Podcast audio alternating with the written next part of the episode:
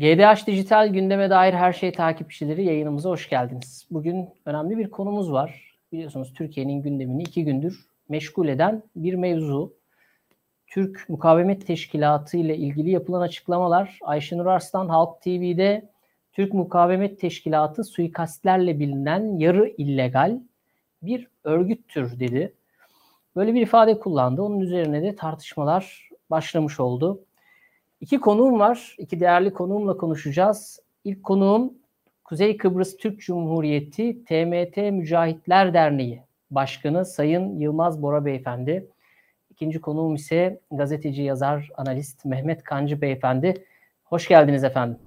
Hoş bulduk, Hoş bulduk Cüneyt. Ben hızlıca ilk önce Mehmet Bey ile Yılmaz Bey müsaadeniz varsa konuya girmek istiyorum. Bu arada e, tam arkanızda da sembolik anlamı çok anlamlı olan bir tablo görüyorum Mehmet Bey. Evet. Şimdi Mehmet Bey, e, Türk Mukavemet Teşkilatı suikastlerle bilinen yarı resmi, burada yarı resmi vurgusunu da kullanmak istiyorum özellikle. Yarı resmi illegal bir oluşumdur. Çıkışı nasıl bir çıkıştır? Sizin değerlendirmenizle alalım. Sonra da ben sizi Yılmaz Bey ile baş başa bırakmak istiyorum. Sizin sorularınızla program daha kaliteli hale gelecektir. Buyurun lütfen. Teşekkür ediyorum. Öncelikle arkamdaki e, tabloya vurgu yapmıştınız. Onu hemen açıklayayım. E, o bayrak e, Kıbrıs Barış Harekatı sırasında TRT muhabiri e, Feyzi Öktem'e Türk Mukavemet Teşkilatı mücahitleri tarafından Rum Milli Muhafız Ordusu'ndan ele geçirildikten sonra hediye edilmiş bir bayraktır. Rahmetli Feyzi Öktem benim meslekteki ilk ustamdı. Ondan bana miras kalan çok güzel bir anıdır. Ben de o anıyı e, her zaman gördüğünüz gibi yanımda e, başımın üstünde bulunduruyorum. Şimdi tabii Ayşenur Aslan neden e, TMT'yi illegal ve yarı resmi bir e, yapı olarak niteledi? Neden böyle bir ifade kullandı? E, şunu söylemek lazım. Bu tamamen tarih bilmemekle ilgili. Ancak e, ilgili bir durum olabilir. Çünkü e, resmin büyük resme baktığımızda resmin bütününe o dönemde nasıl bir Orta Doğu vardı, nasıl bir Doğu Akdeniz vardı? Öncelikle bunu anlamak lazım. Kısa sadece iki örnek vereyim. 1953'te İngiltere İran'da Musaddık rejimine, Muhammed Musaddık'ı devirmek için Amerika ile beraber bir darbe yapmıştı. Çünkü İran'da e, İran petrolleri e, yüzde İngiliz donanmasının akaryakıt ihtiyacının yüzde 85'ini karşılıyordu. Yine 1956'da Süveyş krizi meydana gelmiş ve İngiltere e, Cemal Abdülnasır'ın Mısır lideri Cemal Abdülnasır'ın millileştirdiği Süveyş krizini Fransa ve İsrail ile beraber işgal etmeye kalkmıştı. Ancak Amerika ve Sovyetler Birliği'nin baskısıyla çekilmek zorunda kalmıştı ve İngiltere'nin üzerinde güneş batmayan imparatorluk vasfı ortadan kaybolmuştu bu gelişmeler ışığında. İşte bu durumda Yunanistan ve e, Kıbrıs'taki Rumlar e, mevcut konjonktürden yararlanarak acaba biz de e, İngiltere'nin bu, bu süper güç olma vasfını kaybetmesiyle beraber adayı Yunanistan'a bağlama fırsatını yakalar mıyız dediler. Yalnız burada unuttukları bir şey vardı. Karşılarında artık 19. yüzyıl ya da 20. yüzyıl başındaki Osmanlı Devleti yoktu. Bir Girit dramına müsaade edecek bir e, Türkiye yoktu. Dolayısıyla e, Türkiye, Türkiye Cumhuriyeti 1950'li yıllardan itibaren Kıbrıs'taki vatandaşlarının hem e, silahlı mücadelesinde hem diplomasi mücadelesinde arkasında durdu. Ben de şimdi Sayın e, Bora'ya, e, TMT Mücahitler Derneği Başkanı Bora'ya e, iki hususta bizi aydınlatmasını rica edeceğim. Nasıl bir ihtiyaç doğdu ki 1950'li yıllarda Kıbrıs'taki Türkler TMT'yi kurma ihtiyacı duydular. Yani bu zaten e, resmi olarak ortaya çıkabilecek bir yapı mıydı? Tabii ki karşısında EOK terör örgütü vardı. Nasıl TMT'ye neden ihtiyaç duyuldu? Ve özellikle 1964-74 yılları arasında, 1974 arasında TMT ne tür faaliyetlerde bulundu? Bu biraz Türkiye halkı tarafından çok bilinmeyen bir dönem. Ee, bizi bu konularda aydınlatırsa çok memnun olurum. Teşekkürler efendim. Yani e, Osmanlı 1878 tarihinde yılında adayı İngilizlere icat etmek zorunda kaldı.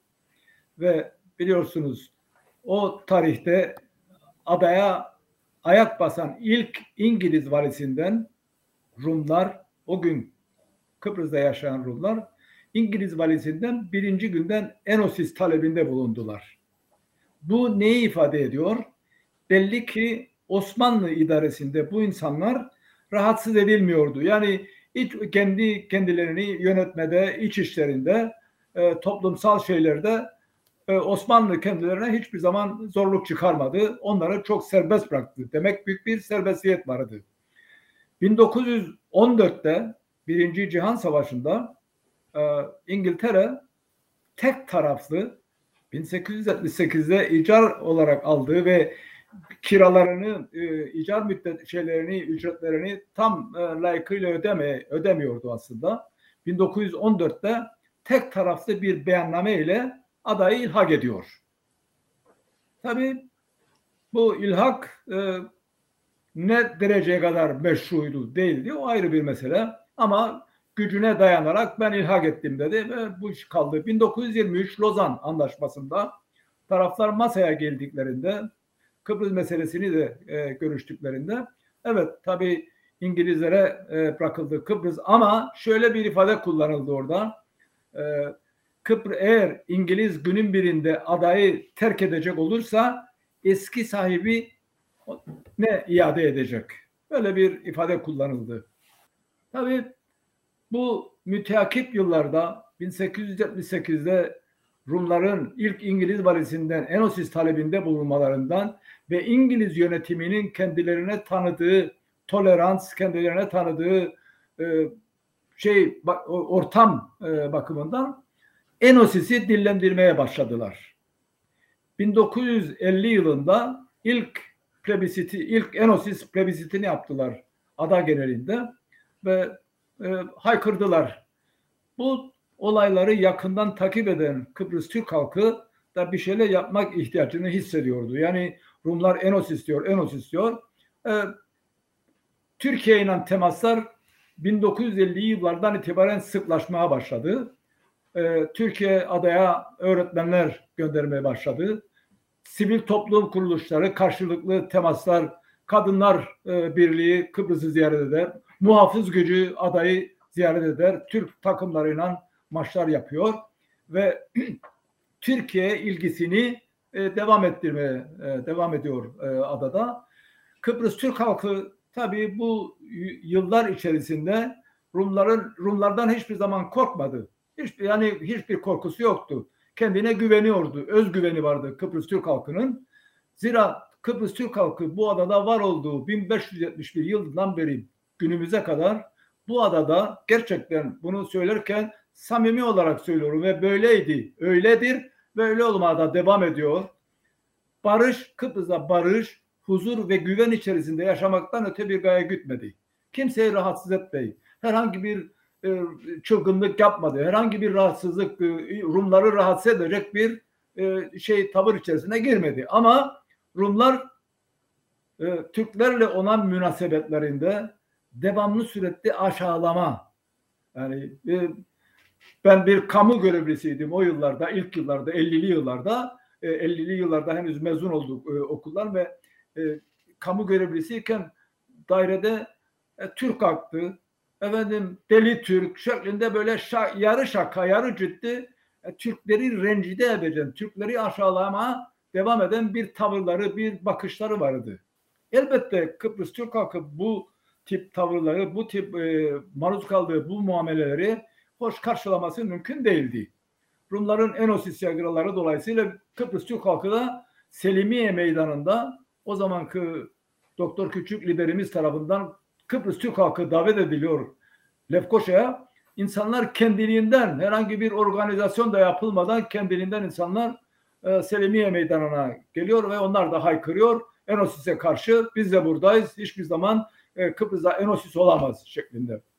Kıbrıs Türk halkı daima kendisine, kendi kendine yavru vatan dediği e, yanı başında kuzeyde koskocaman bir ülke ya ana vatan e, deyimi, ana vatan e, olarak biliyor, biliyordu ve bilmeye de devam ediyor. Yavru vatan, ana vatan, ana vatan, yavru vatan şeklinde bir yaklaşım içerisinde Rumlar bu şeylerini yavaş yavaş böyle baskılarını e, çoğaltmaya başladılar.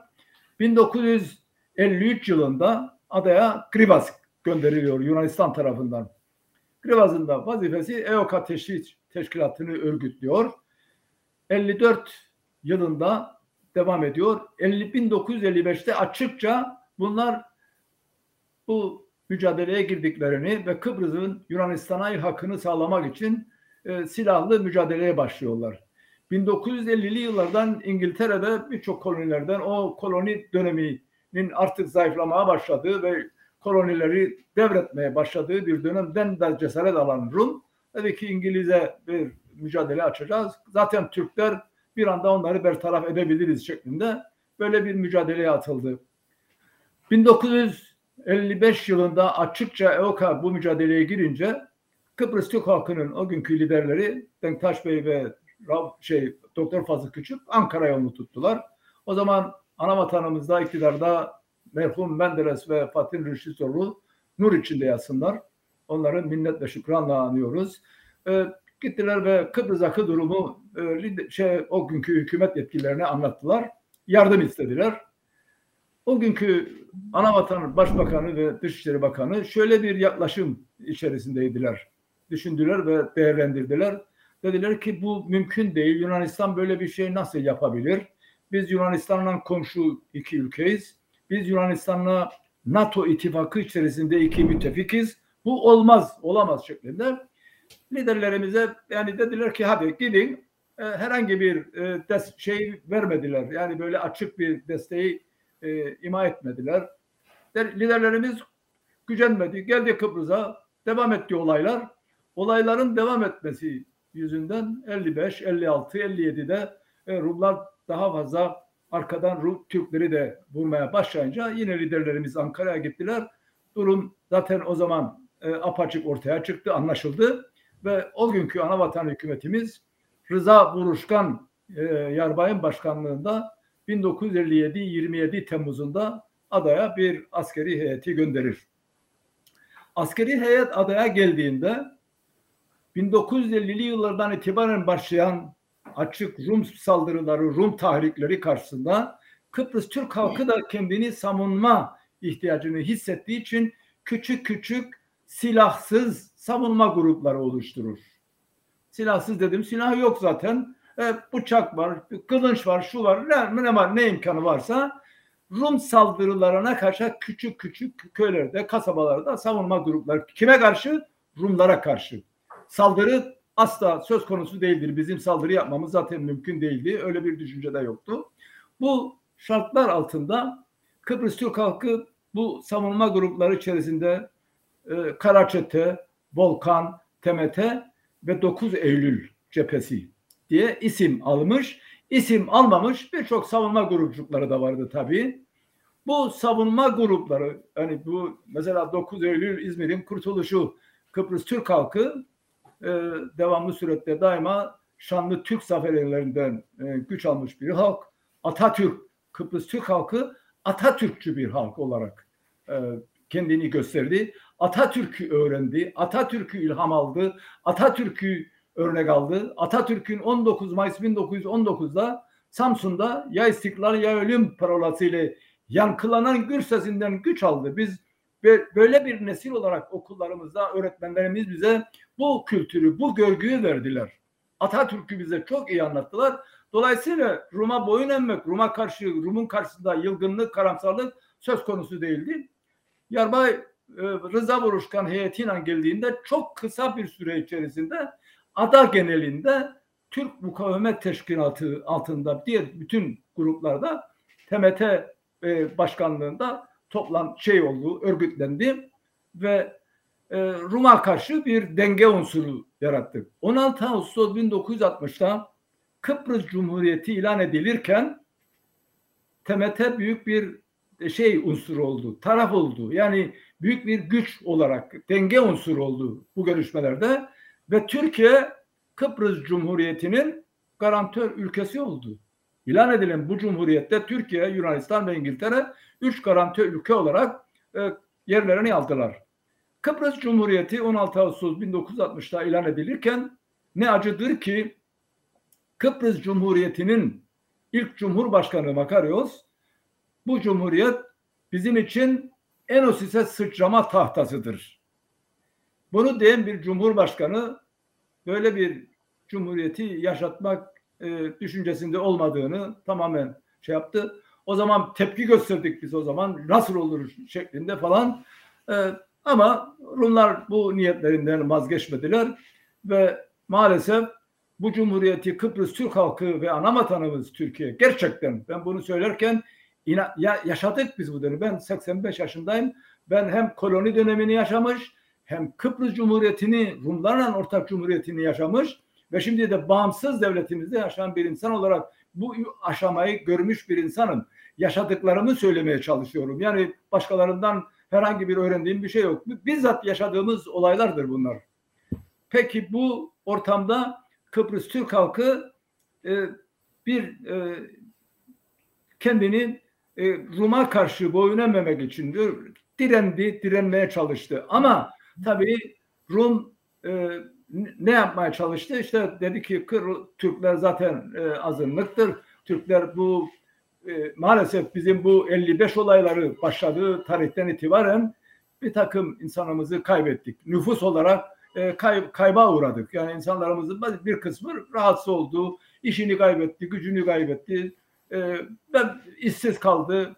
E, Avustralya'ya yahut da İngiltere'ye göç etmek zorunda kaldı. İngiliz de bunu teşvik etti. İngiliz de şeyin tarafını tuttu. Rum'u Rum'a destek verdi. E, bütün bu şeylerin sonucunda Kıp, Kıbrıs Cumhuriyeti kurulurken e, Kıbrıs Türk halkı bu sadakati, bu bağlılığı göstermesine rağmen karşı tarafın maalesef niyeti böyle değildi. Bizi e, bu cumhuriyetten nasıl e, bertaraf edeceğini e, düşündü ve iki kez bize soykırım planı yaptı. 21 Aralık 1963'te Akritas, ben bunları söylemiyorum. Bunlar kendilerinin açıklamaları. Bu Akritas ismini ben bilmiyordum. Onlar açıkladı. 21 Aralık 1963'te 48 saatte Kıbrıs Türk halkını bertaraf edecek ve Kıbrıs Türk halkını bu durumda tamamen Kıbrıs Cumhuriyeti'nden dışlayacak ve Kıbrıs Yunanistan'a ilhak edilecek diye bir e, müdahale yapıyor gavur. Ama e, bütün gücünü Lefkoşa üzerine yönlendiriyor. Çünkü Lefkoşa'da TC elçiliği var, alayımız var. E, Kıbrıs Türk halkının ileri gelenleri e, Lefkoşa baş merkezde olduğu için Lefkoşa düştüğü takdirde Kıbrıs meselesi de bu şekilde Rumların lehine tecelli edecek ama evdeki hesap çarşıya uymadı. Bütün şeylere, baskılara, bütün şeylere rağmen Kıbrıs Türk halkı burada direndi. Yer altında bulunan Türk Mukavemet Teşkilatı yer üstüne büyük bir başarı ile ortaya çıkarak o yer altında birbirini tanımayan, birbirini bilmeyen, birbirinden ne hiçbir şey olmayan, te, teması olmayan, sadece haberleşme ile olan bu insanlar yer üstüne çıktığında ada genelinde 126 yerde direnişe başladı. Bu 126 direniş noktasında Kıbrıs Türk'ü kendi varlığını şey yaptı, korudu ve 11 yıl 11 yıl beklediğim de gelmediğim şarkısını hoparlörlerle dinlettiler. Duydum ben de. Bizzat yaşadık bunları. Beklediğim de gelmediğim şarkısını ve buna benzer her türlü ekonomik, siyasi ve askeri baskılarla bizi işten çökertmeye çalıştı. Kıbrıs Türk halkı kendisinin yarattığı bu TMT, TMT'nin ta kendisi oldu. 7'den 70'e Kıbrıs Türk halkı TMT mensubu oldu. TMT saflarına katıldı ve ondan sonra üniformalı 21 Aralık 1963'ten sonra üniformalı bir mücahit nizami bir teşkilat oldu. Ve bu 126 e, direniş noktasında e, Rum'a karşı direndi. 7'den 70'e Kıbrıs Türk halkı mücahit oldu. E, Rumlar Türkeli köyüne e, insafsız bir saldırıda bulundular. 28 soydaşımızı orada diri diri mezarlara gömdüler. 5-6 tane gencimizi traktörün arkasına bağlayarak köy meydanlarında dolaştırdılar. Bu şekilde ölüme mahkum ettiler. Larnaka'ya saldırdılar. 1964 6 Temmuz 1900 6 Ağustos 1964'te Erenköy saldırdılar. Erenköy bizim ana vatanla olan deniz e, ilişkimizi, deniz irtibatımızı sağlayan bize güç kaynağımız olan Erenköy saldırdılar ve o zaman 8 Ağustos 1964'te Türkiye ilk askeri müdahalesini orada gerçekleştirir ve Rumlara orada e, alacakları bir ders verdi ama e, maalesef akıllanmadılar. 1964'te tabii bir ara İnönü e, başkanlığında müdahale etme kararı verilir ve o zaman Johnson bir tehdit mektubu yollar Türkiye'ye. 1967 Geçitkale Boğaziçi olayları var. Geçitkale Boğaziçi Lefkoşa Limasol yolu üzerinde stratejik önemi haiz olan bu iki köyümüzü ele geçirmek ister Rum ki ana yol Lefkoşa e, Limasol yolu güvenlik içerisinde kullanılabilsin diye orada muazzam bir saldırı yapar. Oradaki e, köy halkı direnişe geçer ve 75 yaşında bir yaşlı dedemizin üzerine gaz yağı dökerek yakıyorlar orada köyde. Ne için? Yıldırsınlar diye mücahidi. Mücahit geriye çekilir orada.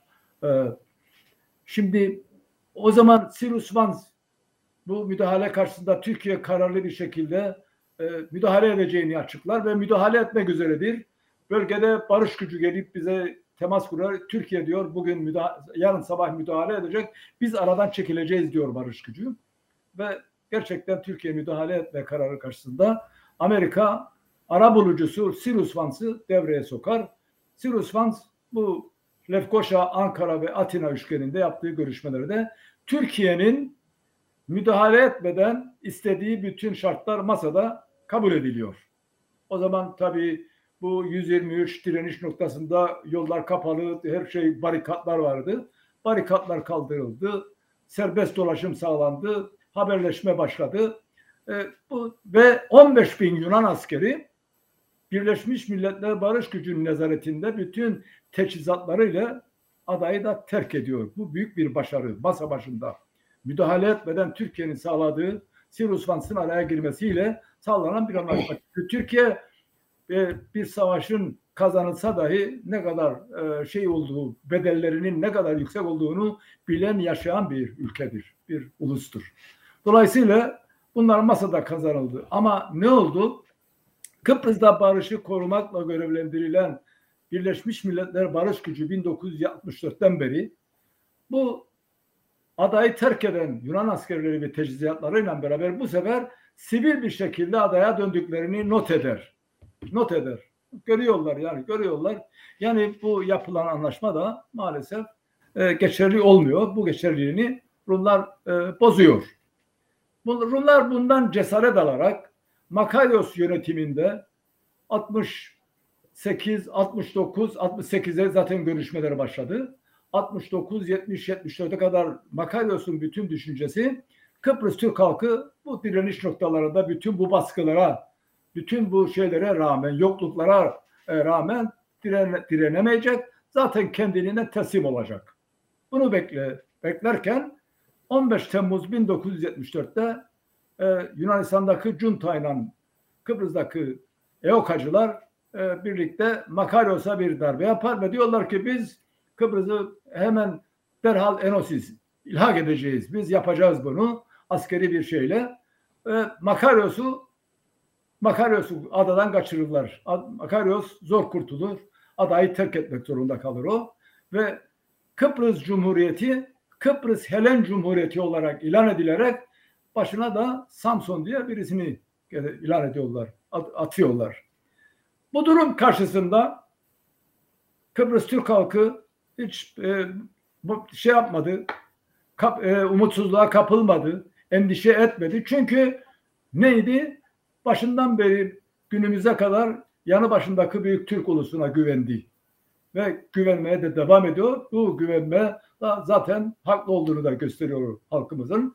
E, bu durumda Türk Silahlı Kuvvetleri, Türkiye, o zaman e, Ecevit Başbakan, nur içinde yatsın, Allah rahmet eylesin, e, garantör ülkeler nezdinde harekete geçer. İngiltere'ye kadar, Londra'ya kadar gidiyor.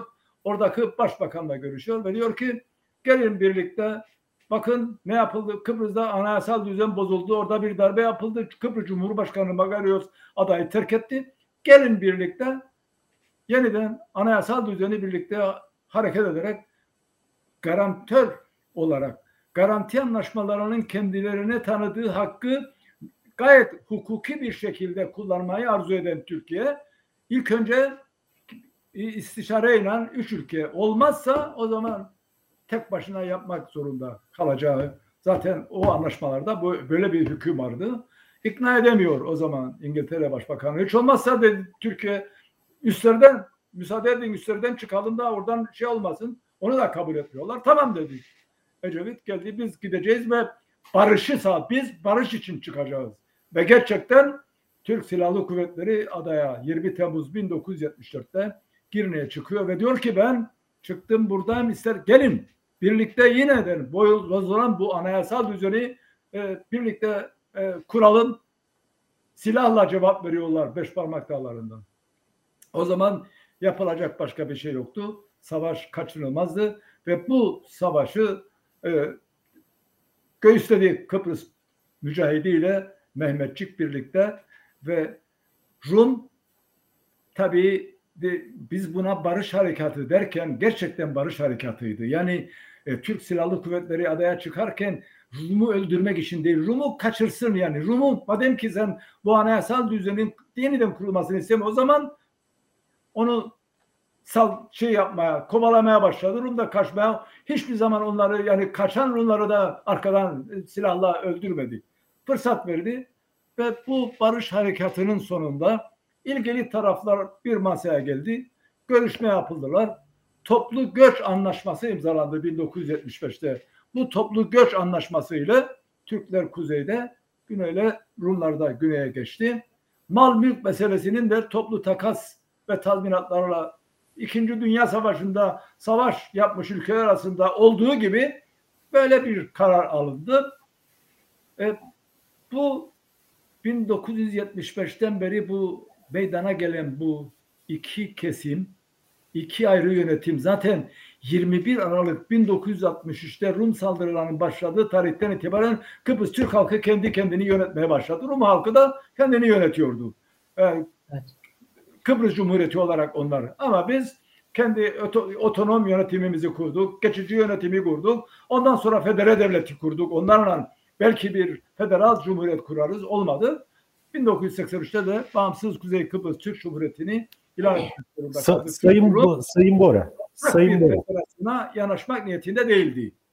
Sayın Bora, buradan anlattıklarınızdan da şunu görüyoruz. Zaten TMT'nin doğası gereği e, yasal bir altyapısı olması mümkün değildi. Çünkü e, yasayı zaten çiğneyen veya anlaşmaları çiğneyen e, Kıbrıslı Rumlara karşı halk iradesiyle kurulmuş bir yapıydı. E, bu yapı tabii ki sizin yine anlattıklarınızdan anladığımız kadarıyla yalnızca siyasi bir örgüt değildi. E, Kıbrıs Türk'ünün sosyal, ekonomik ve yasal bir güvencesi, bir örgütlenmesi haline gelmişti. Yani bu e, TMT teşkilatı görünenin ötesinde e, yükler yüklenmişti. Tabiatıyla, tabiatıyla. Aslında şey de diyebilir miyiz yani TMT Kıbrıs Türk halkının bir anlamda dediniz ya az önce Atatürk örnek aldı. Yani hem Kuvayi Milliye hem de son çıkış noktası gibi bir e, anlam yüklenebilir mi buna? Çok doğru. Türkiye'nin Kuvayi Milliyesi. Tabii çok doğru. Yani biz e, gerçekten bizim nesil, bizim kuşağımız, ben bugün 85 yaşında birisiyim. Bizim kuşağımız, öğretmenlerimiz bize Atatürk'ü öğretti. Bir öğretmenlerimiz bize şanlı Türk tarihini öğrettiler. Yani ve Kıbrıs Türk halkının özgüveni yüksek, kendine güvendi. Rumlar çoğunluktaydı ama hiçbir zaman o, o Rumlar çoğunluktaydı diye korkmadık, çekinmedik. Hiç hiçbir zaman e, paniğe kapılmadık. E, kaldı ki yanı başımızda da büyük Türk ulusu vardı. Münasebetlerimiz e, ana vatan, yavru vatan şeklinde devam etti. Hani biz gerçekten e, başında da söylediğim gibi e, Rumlarla yan yana barış ve huzur içerisinde ana vatanlarımıza örnek olalım. Ana vatanlarımız da bizim zaten bunu böyle istiyor. En azından ana vatanımız bizim böyle istiyor. E, birlikte yaşayalım ama maalesef dün olduğu gibi bugün de hala daha bu olaylardan sonra iki kez bize soykırım uygulamalarına rağmen hala daha Yani bizi istemiyorlar. Bizim varlığımız, biz misafiriz. Biz e, adanın sahibi değiliz. Adanın sahibi, ada onlarınmış gibi. Halbuki coğrafya ne diyor? Coğrafya ada Türkiye'nindir. İskenderun körfezine uzanmış bir toprak parçası. Güneydoğu, Güney Anadolu'nun e, coğrafyası neyse o toprak, o bitki örtüleri neyse bu adacıkta da aynen vardır. Tarih, tarihte hiçbir zaman adan Yunan'ın olmamış. Yunan diye bir şey yoktur. Ama o Türk, Türklük damgası var. Vakıf, vakıf malları adanın dört bir tarafındadır. Mehmet Bey, sorunuz var mı ekstra yoksa ben e, bir soru yönelteceğim Sayın Bora'ya. Lütfen sen e, Cüneyt. Şimdi e, başından beri vurguluyorsunuz Sayın Bora. Yani özellikle e, Kuvayi Milliye döneminin model alındığı, Atatürk'ün çok iyi izlendiği, tarih bilgisini bu yönde aldığınızı da ifade ediyorsunuz. Hem yaşınız gereği de çok etkileyici anlattınız o süreci. Muhtemelen o süreci bilmeyen, vakıf olmayan birçok insan da bu yayını izledikten sonra en azından orada yaşananlara biraz daha vakıf olacaktır ve sahiplenecektir diye düşünüyorum. Ben şunu merak ediyorum. Yani orada e, bir Atatürk ruhuyla, bir Kuvayi Milliye ruhuyla bu mücadele verilmişken bugün Türkiye'den böyle bir sesin yükselmesi, yarı resmi e, bu ne demek hala ben anlayabilmiş değilim ama yarı resmi illegal bir örgüt olarak TMT'nin tanımlanması sizde Kıbrıs Türklerinde nasıl bir e, şey uyandırdı, nasıl bir bakış açısı uyandırdı? Bunu duymak sizde nasıl bir hissiyat uyandırdı? Şimdi efendim yani e, dedim ya e, TMT bir ihtiyaçtan doğmuştur. Bu bu ihtiyaç e, bu ihtiyacı yaratan Rum e, faşizmidir. Rum e, kabalığı, Rum barbarlığıdır. Yani ben biraz başında da söylediğim gibi Rum'la biz dostça yaşamakta yaşayabilir. Niye yaşamayalım? Ortak tamam Kıbrıs'ta yan yana evet ama e, onların niyeti bu değildi. Onlar hayır Kıbrıs'ta Türk olmayacak. Bu ada Yunan'ındır. Yani mutlaka Yunanistan olacak. E şimdi tabii Kıbrıs Türk halkı ne yapacaktı? Yani ne yapabilirdi? Bir saldırıya maruz kalır, iki saldırıya maruz kaldı. Yani e, 74'te e, Türk askeri çıkınca muhasara altında kalan köylerin katliama başladı. Murada, Sandallar, Taşkent attılar ve bu, bu teşebbüs yapıldı ve Türk Silahlı Kuvvetleri'ni müdahalesini önlemek için yani ha e, biraz daha ilerlerseniz hiç Türk kalmayacak şimdi. Bu kadar e, faşist bir e, halk hani gerçekleri görmeyen e, medeniyetten uzak barbar bir halk. Yani Kıbrıs Türk halkı gerçekten zorunlu olarak bu bu örgütü kendisi yarattı. Ve, ve tabii e, böyle bir örgütün yaşayabilmesi için de e, mutlaka bir e, kaynağı olması lazım. Bir desteği olması. Çok şükür yanı başımızda ana vatanımız Büyük Türk ulusu bulundu ve destek verdi, yardımcı oldu. yardımcı olurken savunmamıza yani gidip de Rumları öldürmemize değil ve gerçekten Kıbrıs Türk halkı böyle bir düşünceye kapılmadı. Dün böyleydi, bugün de böyledir ama gelin görün ki hala daha 68'de başlayan görüşmeler devam ediyor ve diyor e, federasyon federasyon ama nasıl bir federasyon? Üniter bir devlet kendilerinin çoğun olarak çoğunlukta olacağı kendilerinin hakimiyeti altında bir idare nasıl olur bu? Kıbrıs Türk halkı egemen bir halktır. Kıbrıs Cumhuriyeti iki eşit egemen halk arasında kurulmuş bir şu özel bir federal bir cumhuriyet. E, tamam Venedik ve onu o eşitliğimizi, o cumhuriyette tanınan haklarımızı hasmedemedi. Hayır dedi. Bu haklar size fazla verildi. Kabul etmiyoruz ve bu cumhuriyeti normal yollardan görüşmeler ve e, değiştirme yoluna değil e, şeyle baskıyla e, terörle savaşla bunu elde etmeye çalıştı. Kıbrıs Türk halkı ne yapacaktı? Dolayısıyla zannedersem Kıbrıs Türk halkı medeni bir halk olarak yap, yapmaya çalıştığı her türlü hareketinde Rumlar e, eğer bunu, bunu anlamış olsalardı biraz daha insanca şeyleri olsaydı bu bu duruma gelmezdik. Yan yana iki iki halk olarak ana vatanımızın da desteğinde bu iş olabilirdi ama maalesef ana vatanımız bize bu yönde böyle güzel bir destek verirken Yunanistan Kıbrıs'ın Yunanistan'a hakkı için bir ana vatan bize destek varlığımızı korumamız için. Yunanistan Rumlara Kıbrıs'ın Yunanistan'a el hakkını sağlamak için. Burada çok büyük bir şey var. Tezat var. Evet. Çok teşekkür ediyorum ben Sayın Bora. Bizi aydınlattığınız için benim için harika bir yayındı. En azından o tarihsel süreci canlı yaşayan bir kahramanından dinlemek birçok insan da bundan nasiplenecektir diye düşünüyoruz. En azından tarihi sürece bir yolculuk yapacaktır. Mehmet Bey size de çok teşekkür ediyorum. Katıldığınız ve yayına kalite kattığınız için. Ee, görüşmek üzere. Bir sonraki daha e, güzel konularda tekrar İnşallah. görüşmek üzere Sayın Bora. Sayın. Kanca hoşçakalın. Teşekkür ederim. Sağ olun. Hoşçakalın. Sağ olun. GDH Dijital